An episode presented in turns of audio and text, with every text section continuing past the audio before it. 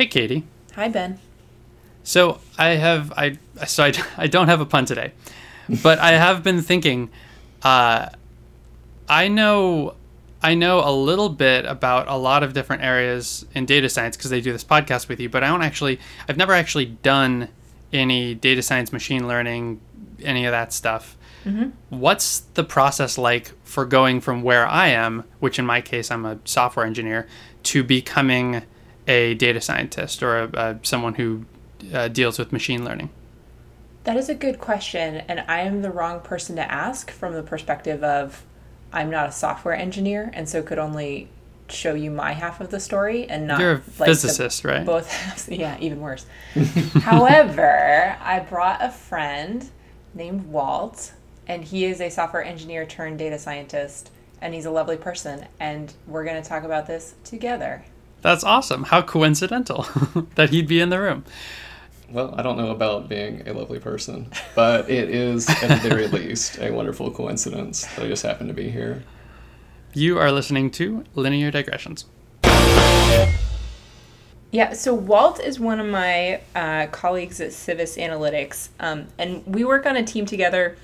We're called the Data Science Research and Development Team. So these are a bunch of, uh, we got some physicists, we got some computer scientists, we got one or two wayward economists, uh, and Walt is a little bit of a, a little bit different from the rest of the team in the sense that he actually used to be in the engineering department at Civis, and then uh, maybe a year ago or something uh, transferred over to the data science department, and so that is kind of his background is a little bit more in software engineering, and we have all benefited greatly from uh, the software engineering best practices that he has brought to us.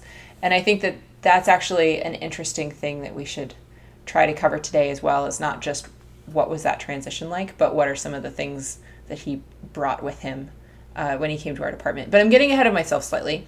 Um, maybe a place to start, Walt. I'm actually genuinely curious about this. I don't know the answer. When you came to Civis, which is a data science company, as an engineer, did you know that you wanted to do data science or was it something that you got into once you arrived? Oh, it was very much a purposeful thing for me. Although I didn't know at the time that, like, if I had been a little savvier, I would have known that the correct business term was this thing called data science. And I would have been, you know, I'm not very good at computers. I still use like Craigslist and things to find jobs, so I would have been like putting data scientists into the Craigslist and stuff. um, it was very much a thing I had been interested in for a while, like going back to time when I was in undergrad, but just a thing I did not really have the market savvy to understand you know, that this is actually the thing that I wanted to do. And so you kind of you get to Civis you're you know you're interested in like solving problems with data and computers and stuff. Um, you're in the engineering department. And then what walk me through a little bit the process whereby you kind of look around and say like hey this data science thing is kind of neat. Um, not just getting the idea that you could maybe make the transition but like what are some of the concrete steps that you found yourself taking that you think were like helpful to making that transition uh, I feel like a lot of it was just I put a lot of effort into talking to the people around me, doing this crazy thing called the data science, and spending a lot of time talking to people. And so, uh, you know, my role as a software engineer was to support the data scientists and to you know try to help and enable data scientists to do the crazy things they are doing which naturally involved a lot of talking to them and trying to figure out what's working well, what's not, and learning more about how they work, and then kind of thinking like, oh, this is this is a this is an interesting way to be thinking about problems and going about problems, and I don't think it's super different from the way my own mind works, and I feel like I just kind of started getting along with the people I was talking to, and eventually realized that making that transition was not like the craziest thing I had ever suggested. And so for you, the thing that you were working on before, if I recall correctly, was like a lot of the infrastructure that the data scientists use here. So some of our like scalable computing backend and mm-hmm. uh, some of our um, some of the algorithms that we use for particular parts of our workflows. And so data scientists were kind of your the users of the stuff that you were building in a sense. So you had a really good excuse for coming to coming to talk to us. Was now that you've kind of uh, made the made the leap, so to speak, is data science what they said it was? I'm really curious. oh, so I guess my introduction to data science was doing when I was in college. I was getting a degree in comparative literature, which is you know very important to my current skill set, obviously. Yeah, that's good for your career. Oh yes, it's hugely helpful. No, I, I sometimes joke with my comparative literature friends that I'm the only one of us who actually gets paid to write for a living. I had an English minor, so you're not. And uh, one of one of that. our mutual friends was a poetry major, like creative writing major. I think that's a lot of the reason why the two of us get along. I was uh, theater arts for what it's worth. Oh no, kidding! I didn't Yeah. know that. I did not know I was among such friends here. So many art artists in this room. Um, okay, so you have so you have a what was it? Comparative literature. comparative literature. Uh huh.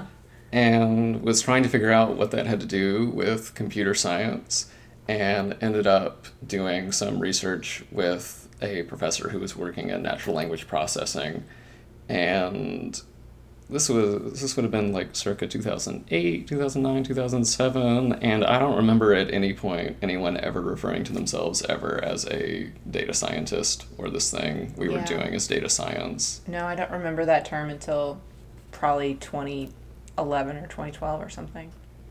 Um, It seems like a really new field. Uh, speaking of, is data science what you thought it was? Uh, I'm curious to get your input on what what do you think software engineers generally think of data scientists, and vice versa. I, I know from my perspective, before I started doing this podcast, I just kind of looked at people like Katie as magicians, like somehow somehow you uh, get stuff out of data and you know I, I don't know how to do that thing that's very black boxy No, I think the magician analogy is something I definitely have like that that was definitely my impression hmm. as well. So the last job I worked at we were we were doing natural language generation and so it was you know part of this is taking in some data and part and then turning that data into try to produce a story that someone would want to read. And the reason they would want to read it is because part of it is is it written well? The other is like does it have something interesting to say? Mm-hmm. And the interesting to say part came from the data. And so we heard these rumors about how one day, one day, we would be hiring a data scientist and they would be working among us. And we were super confused who this person was. And we were trying to write software for this person that we didn't know quite who they were. They were just like, will they be able to program? I'm not sure. Maybe hmm. not. They probably want like a drag and drop GUI. Let's build a drag and drop GUI for this data scientist who will one day be among us. And so the our expectation was person who can come in and take the data and produce something interesting that then we could write about in an automated fashion. But it was it was troubling in like several respects. Like software is hard to write if you don't know who your user is. You just kind of like fundamentally there. But it was also just like yeah, in between us and the story is this person called a data scientist and magic. uh, katie i've got to ask the same question to you looking at software engineers and actually i guess i could ask that of you walt too now that you've made uh, that transition So what do well, yeah, what are the things that I think of software engineers? Um, peons oh stop. Well, so I, I think there yeah, there's a magic element in the other direction. Uh, so some data scientists are really close to the metal in terms of um, so one of the things that like Walt is super good at that I don't know very much about is say Docker container orchestration in Amazon Web Services. And there's like six things in that phrase that kind of scare me and that, that feel like black magic.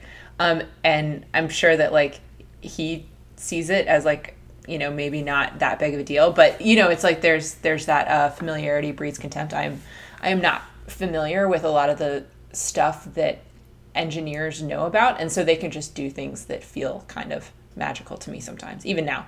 I have a, a little bit more of an idea of like what all they do so the, the magic is not quite as much as it was a few years ago but there's still an, an element of that.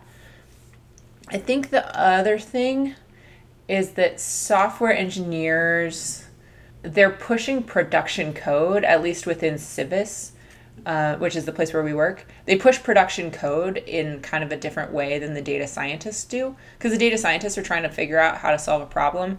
And so there's kind of a lot of hacking. Uh, and once we know what we want to do, sometimes we'll clean up the code and we'll we'll write the tests, we'll do the documentation.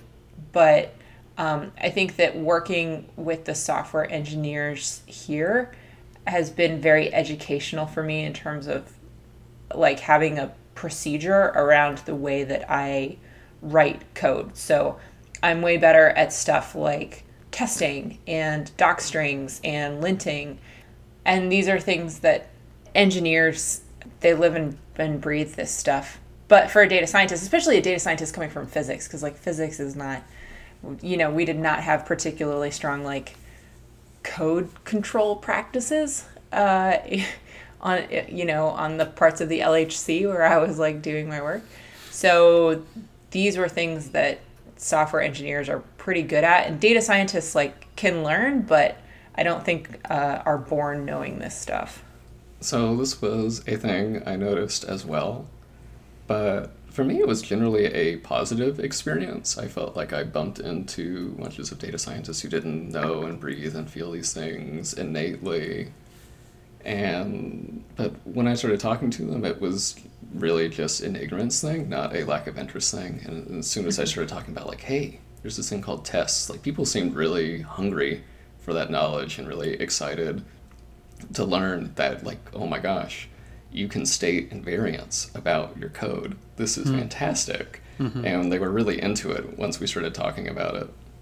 Yeah, and we should actually. I think we're gonna just have another episode with Walton where we'll talk about some of this stuff because, yeah, I, I know a lot of our audience is data scientists who maybe work in in a vacuum with respect to some of this stuff. So hearing about why you would test your code, I don't know. I remember Walt teaching it to me, and it kind of blew my mind. And actually, I want to I want to back that up. Um, if you are if you're listening and you're a software developer, but you're maybe a little bit earlier on in, in your career or you're just learning this stuff, uh, I know a lot of our listeners are. Um, even in that case, things like testing can be scary. You know, I actually went an embarrassingly long time in my career as a developer who people assumed I knew what I was talking about, and I, I didn't, I didn't um, actually do any test driven development or anything like that uh, even though these are, are definitely best practices. Uh, so some of the stuff can be just difficult to learn, not because it's actually difficult, but just because if you don't already know it, it's it's hard to pick it up because there's a there's a resistance there. Learning is hard. That's that's actually one thing that I learned the most when I was working uh, with Katie, at Udacity, is that uh, teaching is hard. Learning is even harder. It's really hard to pick up a new thing because there's uh, there's a scariness with it. Yeah, I think I'll agree with that. I had another question for Walt. What does your boss expect of you when you're a software engineer, and what do they expect of you when you're a data scientist? Like, what are the incentive structures for each of these different roles? From from your view, having having experienced both of them.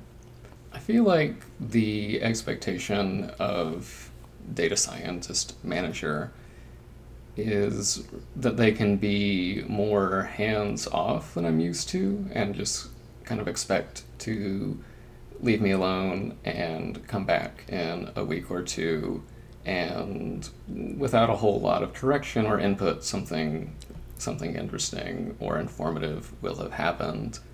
I feel like the management I had more in the software engineering role, and this may be in part a product of where I've worked, was more hey, we handed you this scope document that said, at the end of this week, you will have built this. And then at the end of the week, they wanted to know, did you build that thing that you said you could build in a week?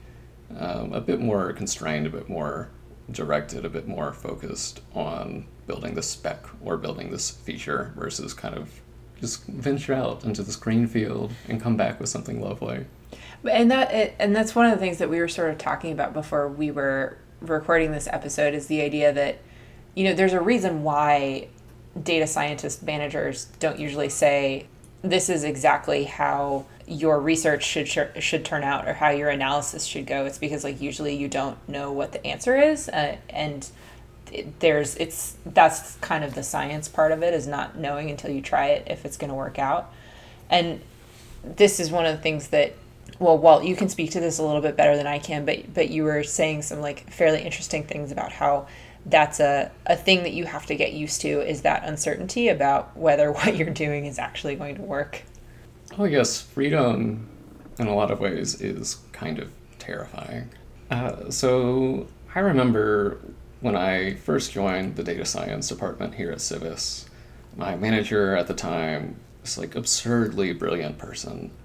I haven't really, there aren't a whole lot of people, maybe he's the only one that I feel like I had been sitting in a room with him, and we're both thinking, we're both like supposedly doing the same thing, thinking about the same problem. But I just had this feeling like something different is happening in his brain. Like him thinking versus me thinking, just like, I don't, like, we're using the same verb here. I don't know if we should be.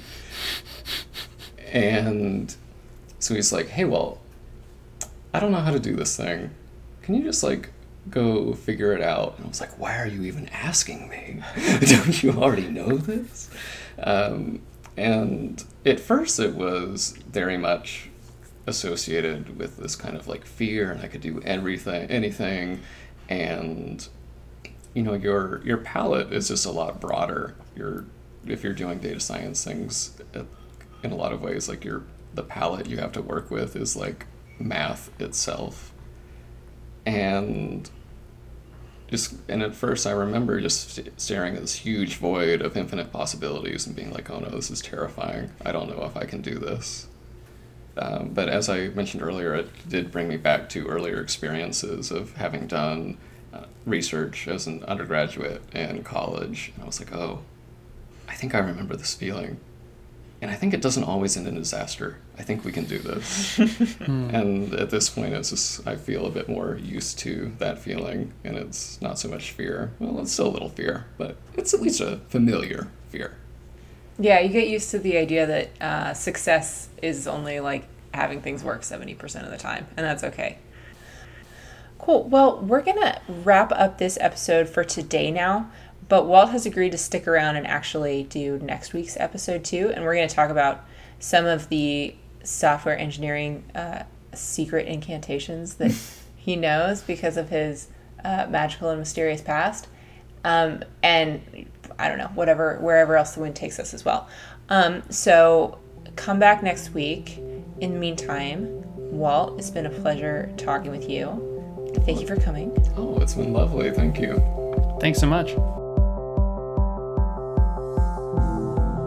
Linear Digressions is a Creative Commons endeavor, which means you can share or use it any way you like. Just tell them we said hi. To find out more about this or any other episode of Linear Digressions, go to lineardigressions.com. And if you like this podcast, go ahead and leave us a review on iTunes so other people get to listen to this content too. You can always get in touch with either of us. Our emails are ben at lineardigressions.com and katie at lineardigressions.com in case you have comments or suggestions for future shows you can tweet us at Lin Digressions. Thank you for joining us, and we'll see you next time.